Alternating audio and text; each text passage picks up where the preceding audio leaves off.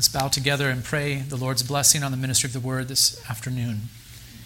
Uh, Father, help us as we continue to progress through this catechism of ours, which uh, does provide such a wonderful summary of the Christian faith for us. In particular, help us to learn how to pray.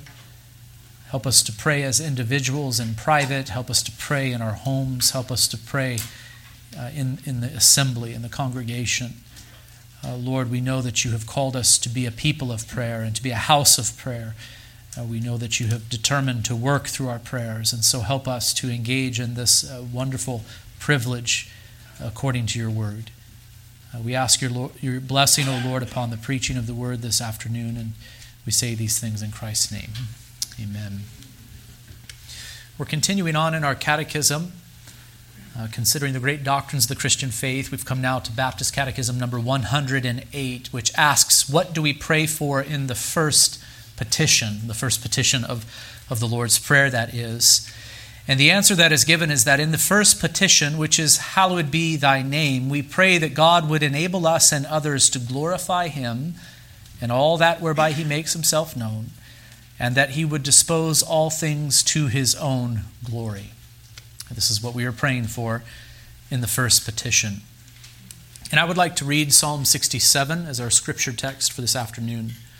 To the choir master with stringed instruments, a psalm, a song. May God be gracious to us and bless us and make his face to shine upon us, Say Selah. That your way may be known on earth, your saving power among all nations. Let the peoples praise you, O God. Let all the peoples praise you. Let the nations be glad and sing for joy, for you judge the peoples with equity and guide the nations upon the earth. Selah. Let the peoples praise you, O God. Let all the peoples praise you. The earth has yielded its increase. God, our God, shall bless us. God shall bless us. Let all the ends of the earth fear him. This is now the reading of God's most holy word. May he add his blessing to the preaching of it this afternoon. Last Sunday afternoon, we considered the preface or the introduction to the Lord's Prayer. And I actually began that sermon by stammering over my words, uh, saying, These words, Our Father in heaven, are not a part of the Lord's Prayer. Do you remember how I began with that? I quickly corrected myself. Here's what I had in mind but failed to clearly communicate. The words, Our Father in heaven, are certainly a part of the Lord's Prayer, but they are introductory. Uh, with these words, we address God in prayer. But the first petition or request is this Hallowed be thy name. So then, we are to address God Almighty as Father, for he has set his love upon us in Christ Jesus. And the very first thing that we should pray for is that his name be hallowed.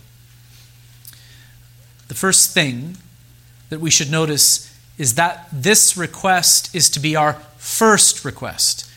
And that itself is very significant. What is the very first thing we should say to God in prayer after we address Him as Father? What is the very first thing that we should pray for? Here we are told, Our Father in heaven, hallowed be thy name. First words are very important in any conversation. Have you ever noticed that? For they reveal what is most important to us. If you meet with someone and immediately begin talking about business, whatever the business may be, it's very rude. And, and why is it rude? Because it reveals that you don't care much about the person, but only about the business or the issue at hand. You know, you meet with someone. If you just get straight to business, it kind of communicates that you don't care about the person, you just care about the business or the issue at hand. And this is why we typically begin conversations with statements like this Hello, how are you? How was your day? How's the family? You know, we make small talk, and this small talk is important because it indicates that we actually care about the person that we are meeting with. And then from there, we get on to the business at hand. We address the issue, whatever it may be, the reason for our meeting. Uh, and so this small talk does communicate that we care about the person, and, and hopefully you really do in the heart. It's not just a technical, you know, conversation piece, but it, it, it reveals the heart. And similarly, the way in which we begin our prayers reveals a lot about the condition of our heart. Now, I don't want you to get me wrong. There are times when we may get straight to business with God and prayer. There are times where we may do that. Just as there are times when we get straight to business in our conversations with others. Um, sometimes that is appropriate. If there's an emergency, you don't make small talk. You get straight to business. You address the issue, whatever it may be. And it's not wrong for us to cry out to God in a moment of fear or frustration or desperation and to immediately be, bring your concerns or your needs to Him. But typically, when we bow before the Lord in prayer, you know, here I have in mind our, our private prayer time. Here I have in mind our prayer time as a congregation. Typically, in situations like this, when we bow before the Lord in prayer, we ought to begin not with requests concerning our own needs, but rather a request that God's name be hallowed. This should be our first request, not only because Christ said that it should be, but because it is the highest concern of our hearts. This should be the first thing we say because it is, in fact, our leading concern that God's name be hallowed. It's the first thing on our minds because it's the highest concern uh, of our heart. When we pray that God's name be hallowed, we are praying that God would be honored, revered, exalted, and glorified. Notice that is what our catechism teaches, saying in the first petition, which is, Hallowed be thy name, we pray that God would enable us and others to glorify him and all that whereby he makes himself known, and that he would dispose all things to his own glory. That is what this means. When we say, Our Father in heaven, hallowed be thy name, we are praying that God would be glorified, that he would be revered, that he would be honored and exalted.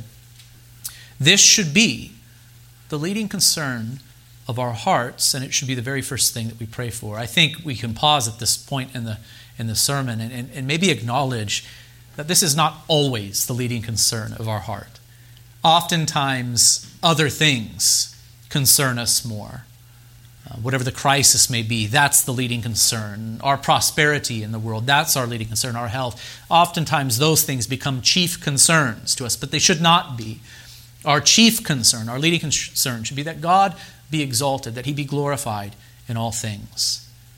And I want for you to notice that our catechism helps us to think about the various ways that God may be glorified. In the first petition, which is Hallowed be thy name, we pray that God would enable us to glorify him. So then, when we pray to God, our leading prayer should be something like this Father in heaven, would you use me to bring glory to your name today? Use me to glorify you. Be exalted in my thoughts. Be exalted through my words. Be exalted through my deeds. When we pray that God's name be hallowed, we are praying that God would enable or empower us to live for his glory. It's the first thing we are to pray for. And because we are to pray not only for ourselves, but also for others, we should pray that God would enable or empower others to glorify him too. Notice that is what our catechism teaches here in 108. And so we should pray like this Lord, be exalted through others too, through, through my spouse, through my children. Be exalted through my brothers and sisters in Christ as they live for you in this world. Be exalted through your church as she gathers to worship and to serve you on the Lord's day. Be exalted, glorified, not only in me and through me, but in and through others too, my brothers and sisters in Christ. Uh, not only my brothers and sisters in Christ in, in our local congregation, but in other congregations. Be exalted in your churches, O Lord. Um, for we have been called out of this world to walk with you and to bring glory to your name. So be exalted in your churches. The phrase, in all that whereby he makes himself known, reminds us that God is to be glorified in all things. Uh, Paul says this in 1 Corinthians 10. So whether you eat or drink or whatever you do, do all to the glory of God. Isn't that a great statement? Do everything that you do to the glory of God. Even when you eat and when you drink, you're to do that to God's glory. I'm afraid that Christians sometimes assume that God is to be glorified in the chapel and through praise, while forgetting that God is to be glorified in every place and through all things. He is to be honored in our eating and drinking, in our thinking, in our speaking, in our working, even in our recreation. God is to be glorified in all of these areas of life, in all of these pursuits. The Christian should do all things to the glory of God. And that is what we are to pray for in this, for, in this first petition. Lord, empower us to do all things to the glory of your name. The phrase, and that he would dispose all things to his own glory, should remind us to pray that God be glorified not only through us, but in all places through all circumstances. You know, one thing we've witnessed in our study of the book of Exodus is that the Lord will be glorified both in his gracious dealings with man and also through his judgments. We've learned that truth in our study of Exodus, haven't we? That God is exalted, God is highly lifted up. As he displays and distributes his grace, also he will be exalted and lifted up throughout human history and surely at the end of time, also as he pours out his just judgments. And I, and I, I think we are to keep that in mind. When we pray, Our Father who art in heaven, hallowed be thy name, we are not only to pray that God would enable us and others to glorify him, you know, through our thoughts, words, and deeds, but that God would be glorified in all the earth, in all things. God, be glorified as you show grace to sinners, as you call sinners to repentance and faith in Christ Jesus. Be glorified in that. And Lord, even be glorified in your judgments too, in your grace and also in your power and glory. Be glorified in all things. We are to pray that God would be exalted, not only in us, but in all things as well. When we pray, Our Father in heaven, hallowed be your name, we should pray that God would be glorified in all the earth and in all things, and that He will get the glory at the end of time. We know that He will, but we're to pray for that too. We are to pray that God would get the glory even now and forever. Perhaps you're beginning to see that each one of these petitions of the Lord's Prayer can be greatly expanded and elaborated on if we are thoughtful. This little phrase, hallowed be your name. It takes us about a second and a half to say it, right? Hallowed be thy name. Is this Christ's intention that we would bow before the Lord and just simply cite the Lord's Prayer from memory and move on with our day? That's not wrong to do so. Maybe we do that from time to time. Sometimes I do on the Lord's Day morning during that pastoral prayer when I've preached too long. You know, I'll cite the Lord's Prayer.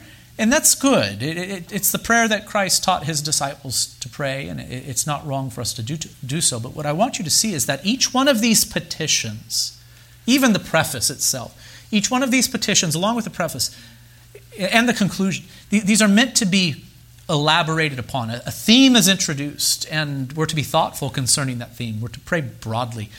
And if you understand this, all of a sudden you will, you will grow from feeling as if there's not much to say to God in prayer to thinking there's not enough time in the day to pray for everything that we should pray for. Even just this first petition can be greatly expanded upon as we pray that God would enable us and others to glorify Him and all that whereby He makes Himself known, and that He would dispose all things to His own glory. Let's bow together for prayer now. Our Father in heaven, hallowed be your name. Help us, O God, um, to have your glory as our leading concern. We were created in the beginning to glorify you. Adam fell into sin. And as a result, we are born in sin. And our leading problem is this we live not for your glory, but for the glory of ourselves. You have redeemed us, though. You have washed us in the blood of the Lamb. You have renewed us. And so may this be our leading concern now, the, the highest aim or objective of our lives to live for your glory. May we glorify you, O God, in our eating and in our drinking in our thinking and in our speaking, in our interactions with one another, especially here in this place as we come to give you the worship that you so deserve. Uh, Father, first change our hearts so that we desire above all else to, to give you the glory that you deserve, and also uh, change the way that we pray if it needs to be changed, so that our leading petition would be that your name be hallowed. God, we thank you for the grace you've shown to us in Christ, and we all confess together that you are worthy. And in Christ's name we pray. Amen.